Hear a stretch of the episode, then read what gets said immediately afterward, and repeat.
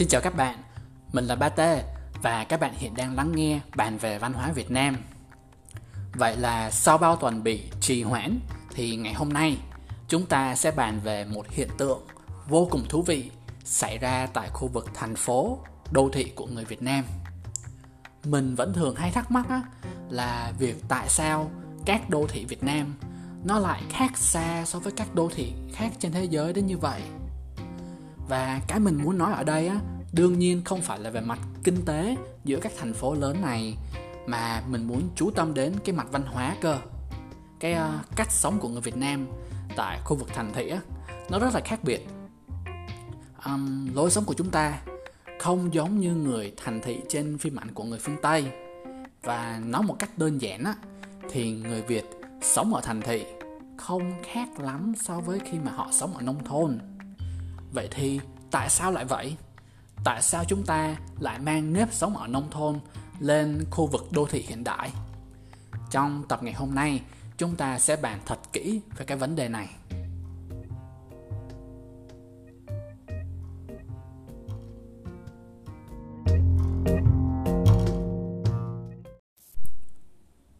Đầu tiên, chúng ta sẽ bàn một chút về đặc điểm của các đô thị cổ ở Việt Nam trong mối quan hệ với nhà nước, quốc gia. Thì xét về nguồn gốc thì từ xưa đến giờ, các đô thị Việt phần lớn là do nhà nước hình thành nên. Các đô thị dù lớn hay nhỏ hình thành theo chiều dài của lịch sử luôn, ra đời vào nhiều giai đoạn khác nhau như là Văn Lang, Cổ Loa, Thăng Long hay là Phú Xuân. Nó đều hình thành nhờ vào nhà nước. Một vài đô thị mới sau này cũng đều được nhà nước quy hoạch lại đất đai và cho xây dựng nên. Tất cả các đô thị, phần lớn, đều là do một tay nhà nước của chúng ta xây dựng và quản lý. Còn về mặt chức năng thì đô thị nó có hai cái chức năng chính. Đầu tiên là về mặt quản lý hành chính, thứ hai là về mặt kinh tế. Nhưng mà các đô thị xưa thường chỉ chú trọng vào chức năng hành chính mà thôi. Còn cái chức năng kinh tế thì rất là ít được quan tâm và coi trọng.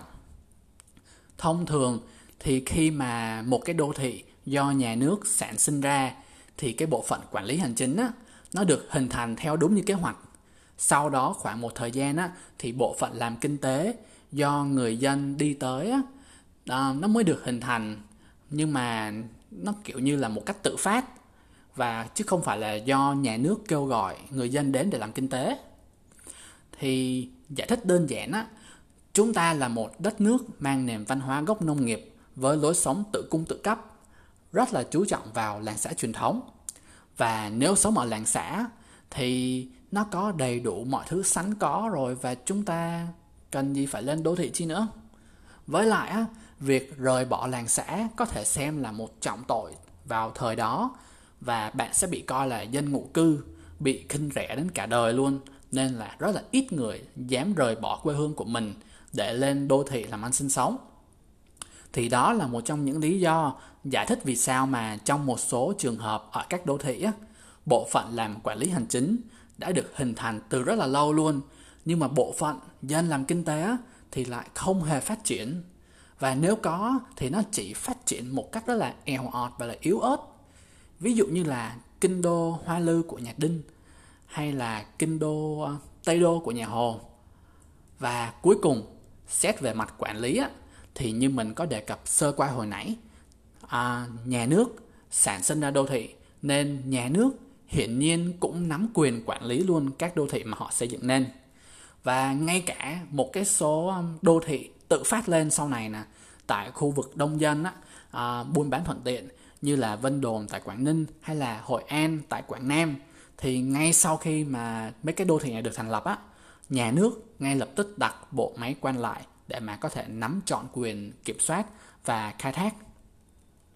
Thì ba cái đặc điểm nguồn gốc, chức năng và cái quản lý khiến cho đô thị tại Việt Nam nó trái ngược hoàn toàn so với phương Tây. Nếu như đô thị Việt Nam ra đời là do nhà nước lập nên thì đô thị của người phương Tây hình thành một cách tự phát là chủ yếu, miễn là đạt được tối thiểu một trong ba điều kiện sau đây. Đó là nơi đông dân, đó là nơi sản xuất công nghiệp, hoặc đó là nơi buôn bán. Và ba cái điều kiện này á, gắn bó rất là chặt chẽ với nhau luôn. Ví dụ như là nếu như đông dân thì chắc chắn sẽ có buôn bán rồi.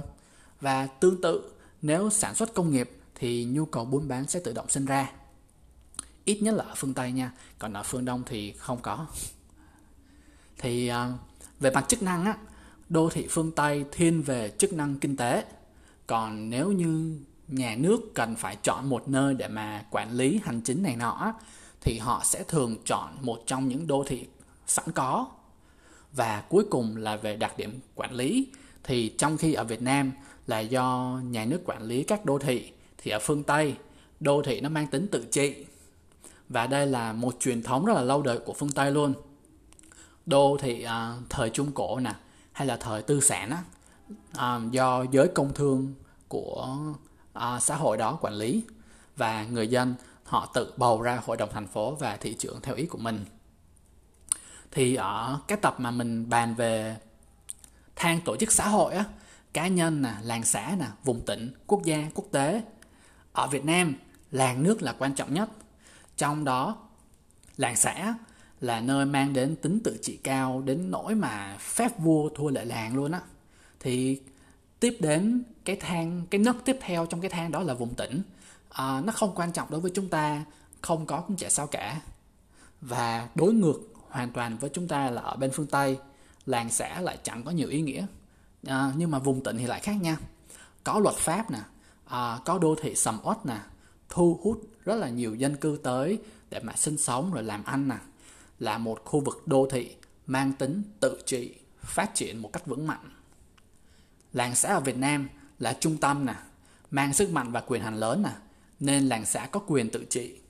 Còn các nền văn hóa châu Âu thì sớm phát triển thương mại và công nghiệp á, nên đô thị của họ mới là nơi mang tính tự trị và có uy quyền.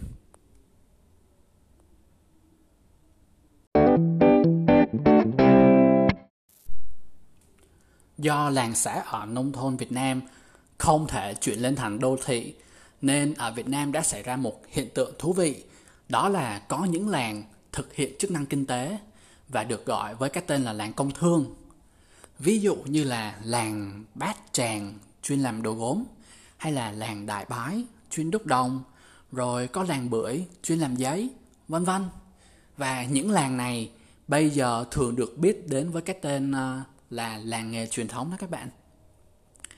Nếu như ở phương Tây á, thì các làng này có thể sẽ phát triển dần lên thành đô thị. Thì ở Việt Nam, chuyện đó đã không xảy ra. Mọi sinh hoạt vẫn diễn ra như là một làng nông nghiệp điển hình. Và có hai lý do giải thích cho hiện tượng này. Và nó khá là quen thuộc. Nếu như bạn từng lắng nghe những tập trước đó của podcast của mình, thì đó chính là tính cộng đồng và tính tự trị của làng quê nông thôn Việt Nam. Đầu tiên, tính cộng đồng thể hiện sự đồng nhất. Đồng nhất từ cái ăn, cái uống cho đến công việc làm. Vì thế mà ai trong làng đó cũng làm cùng một nghề cả. Giả sử như nếu mà làng gốm Bát Tràng á, thì tất cả các hộ gia đình trong làng đều cùng làm nghề gốm với nhau luôn. Mà nếu mà một làng mà ai cũng làm chung một nghề như vậy á, thì họ bán cho ai? Không hề có một sự trao đổi hàng hóa nội bộ nào cả. Bởi vì anh có thứ mà tôi cũng có luôn, vậy thì tôi mua làm cái gì? Vậy thì nếu bán cho làng khác thì sao? Câu trả lời vẫn là không.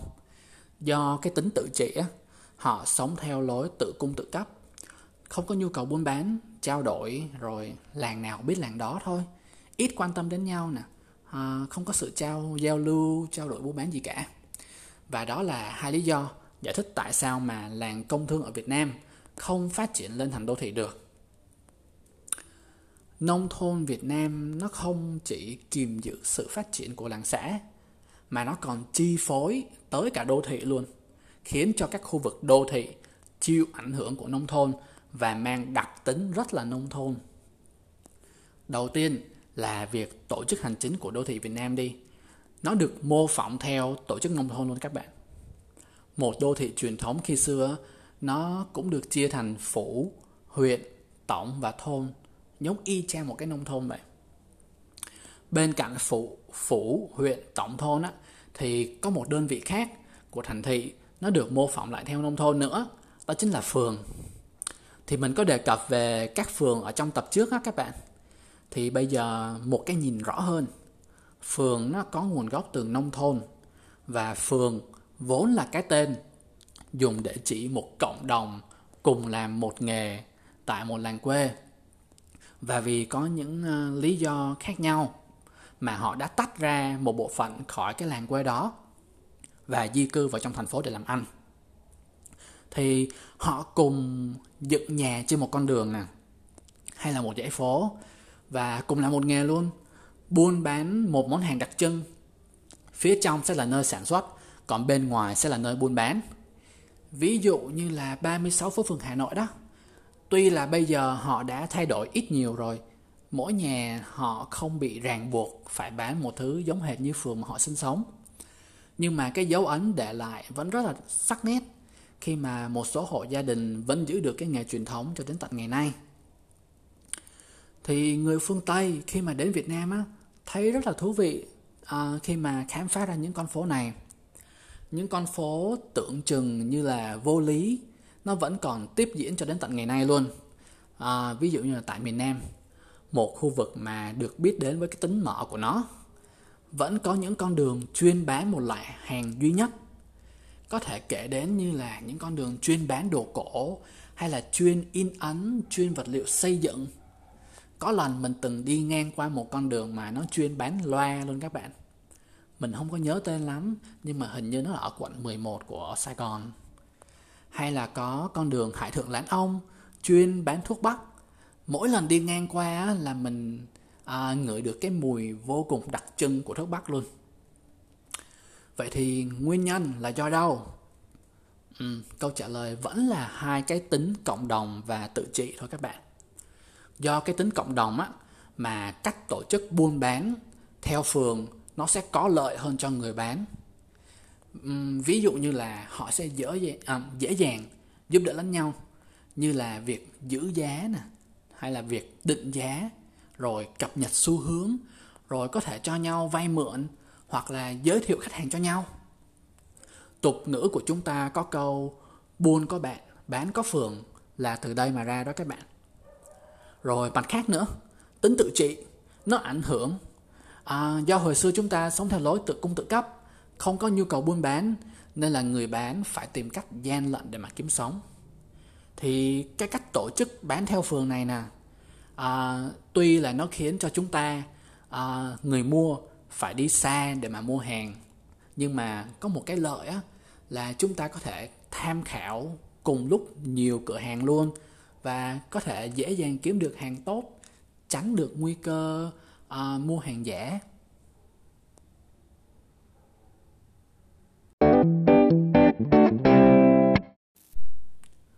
Nãy giờ mình giải thích khá là nhiều hiện tượng dựa vào tính cộng đồng và tính tự trị, nên bây giờ sẵn tiện mình sẽ đào sâu vào nó luôn, xem coi là ở đô thị Việt Nam, tính cộng đồng và tính tự trị được biểu hiện qua những thứ gì. Thì có một cái kiểu kiến trúc rất là tiêu biểu đại diện cho tính cộng đồng ở đô thị Việt Nam, và đó chính là khu tập thể, hay ở Việt Nam gọi là chung cư mấy bạn. Bây giờ thì mấy khu chung cư nó sang trọng, đầy đủ tiện nghi rồi, nên là chắc chắn những thứ mình sắp nói tới đây không áp dụng cho những khu chung cư đó đâu nha các bạn. Mình á, muốn nói về mấy khu chung cư, cái khu tập thể mà hồi xưa rất là thịnh hành những năm 80-90 á. Và nếu như mình không lầm thì bây giờ vẫn còn sót lại một vài chung cư có kiểu kiến trúc cũ giống như vậy ở Hà Nội và cả Sài Gòn luôn. Thì các khu tập thể này nè, nó giống như là một cái làng vậy đó các bạn. Tất cả các hộ gia đình sống trên cùng một tầng, hay là cùng một dãy hành lang, hay là cùng đi chung một cái cầu thang, đều quen biết lẫn nhau và coi nhau như là hàng xóm láng giềng thân thiết, rồi giúp đỡ lẫn nhau khi gặp hoạn nạn khó khăn. Và vì cái tính cộng đồng tập thể này nè, nên có rất là nhiều cấu trúc trong đó mang tính tập thể. Ví dụ như là bể nước tập thể, bếp tập thể, thùng rác tập thể, và cả nhà vệ sinh cũng tập thể luôn. Thì cái tính tự trị ở đô thị á, nó cũng được bộc lộ rõ ràng và dễ thấy nhất á, thì chính là các cổng chào của từng đô thị. Ngay cả các con phố nhỏ ở bên trong á, đôi khi cũng có cái cổng chào cho riêng mình luôn. Thì hậu quả của cái việc chi phối của nông thôn đối với đô thị á, là trong lòng các đô thị cho đến tận bây giờ, mang danh là đô thị nhưng mà nó vẫn còn tồn tại những cái ốc đảo xanh, làng quê nho nhỏ, có lũy chia xanh, có tiếng gà kêu rồi chó sủa inh ỏi. Và không nói chi đâu xa, nhà mình là một ví dụ luôn. Và nhà mình là làm nghề nông, cụ thể là trồng rau. Thì nhà mình cách cái con đường chính của đô thị á, khoảng 200 m chạy vào hẻm. Và nếu như bạn chạy vào sâu hơn một tí nữa thì bạn sẽ thấy được vườn trồng rau của xóm mình. Và xóm mình có thể nói là vẫn còn rất là nhiều hộ gia đình theo nghề trồng rau. Vài nhà vẫn có chuồng nuôi gà, vịt, chó đầy đủ luôn. Và hầu như là nhà nào cũng nuôi chó luôn đó các bạn. Nên là cái xóm mình nó rất là ồn và có nhiều phân ở trên đường. Và đó là điều mà mình không thấy tự hào lắm khi nói về xóm của mình. Và không chỉ nhà của mình đâu, đi xa hơn một chút lên Sài Gòn chẳng hạn, thì các bạn có thể ra khu vực xa, khu vực trung tâm quận 1, quận 3 một tí. Và cái bán đảo Thanh Đa, nếu mình nhớ không lầm hình như nó ở Bình Thạnh của Sài Gòn. Thì nếu bạn đi qua bán đảo Thanh Đa này nè, bạn vẫn sẽ thấy được một vài hộ gia đình làm nghề nông, trồng lúa tại đây. Nhớ là chạy vô sâu một tí nha, chứ ở phía bên ngoài nó cũng khá là sầm uất rồi. Khu chung cư rất là nhiều. Và hình như ở đây có một tầm nhìn rất là đẹp đến tòa nhà Landmark 81 đó. Các bạn có dịp thì cứ đi thử cho biết nha. Thì cái sự chi phối mạnh mẽ của nông thôn khiến cho đô thị Việt Nam truyền thống luôn có nguy cơ bị nông thôn hóa. Các đô thị cổ khi mà không còn thực hiện được chức năng hành chính á, thì thường sẽ bị thu nhỏ dần nè, rồi nó sẽ hiện nguyên hình trở lại là nông thôn luôn. Và dân thành thị Việt Nam từ trong máu đã có bản chất nông thôn sẵn có rồi. Trong sự phát triển của nền kinh tế thị trường hiện nay, dân ta vẫn không quên đi cái gốc nông nghiệp của mình. Bằng chứng là đôi khi bạn đi trên đường đô thị, bạn lại thấy được một mảnh đất trống được dùng để trồng rau, nuôi gà, vịt. Hay là gần đây chúng ta có hiện tượng trồng rau trên sân thượng á. Quả là một cuộc cách mạng nông thôn hóa đô thị thú vị nhất trong lịch sử. Và truyền thống người Việt Nam ưa thích sự ổn định, giống như làng xã đó, khinh rẻ dân ngụ cư nè, nên là chúng ta không coi trọng các khu vực đô thị. Bởi vì suy cho cùng á, đô thị là nơi tập hợp của rất là nhiều dân ngụ cư, đúng không? Là một nơi hào nhoáng nhưng cũng đầy cạm bẫy. Cái tâm lý trọng nông ức thương nó thể hiện ở khắp mọi nơi luôn. Và cái hiện tượng này là hoàn toàn trái ngược với phương Tây, khi mà họ coi trọng đô thị và người dân sống ở nông thôn á, họ luôn mong muốn được lên thành phố để mà đổi đời. Người ta coi trọng việc đô thị hóa nông thôn là một việc phải làm trong tương lai. Nhưng mà mình nghĩ là chúng ta bây giờ cũng đã thấm nhuần được cái tư tưởng giống như người phương Tây rồi. Tư tưởng của người phương Tây nó ảnh hưởng khá là mạnh mẽ đến chúng ta, nên mình nghĩ việc thay đổi là lẽ đương nhiên thôi.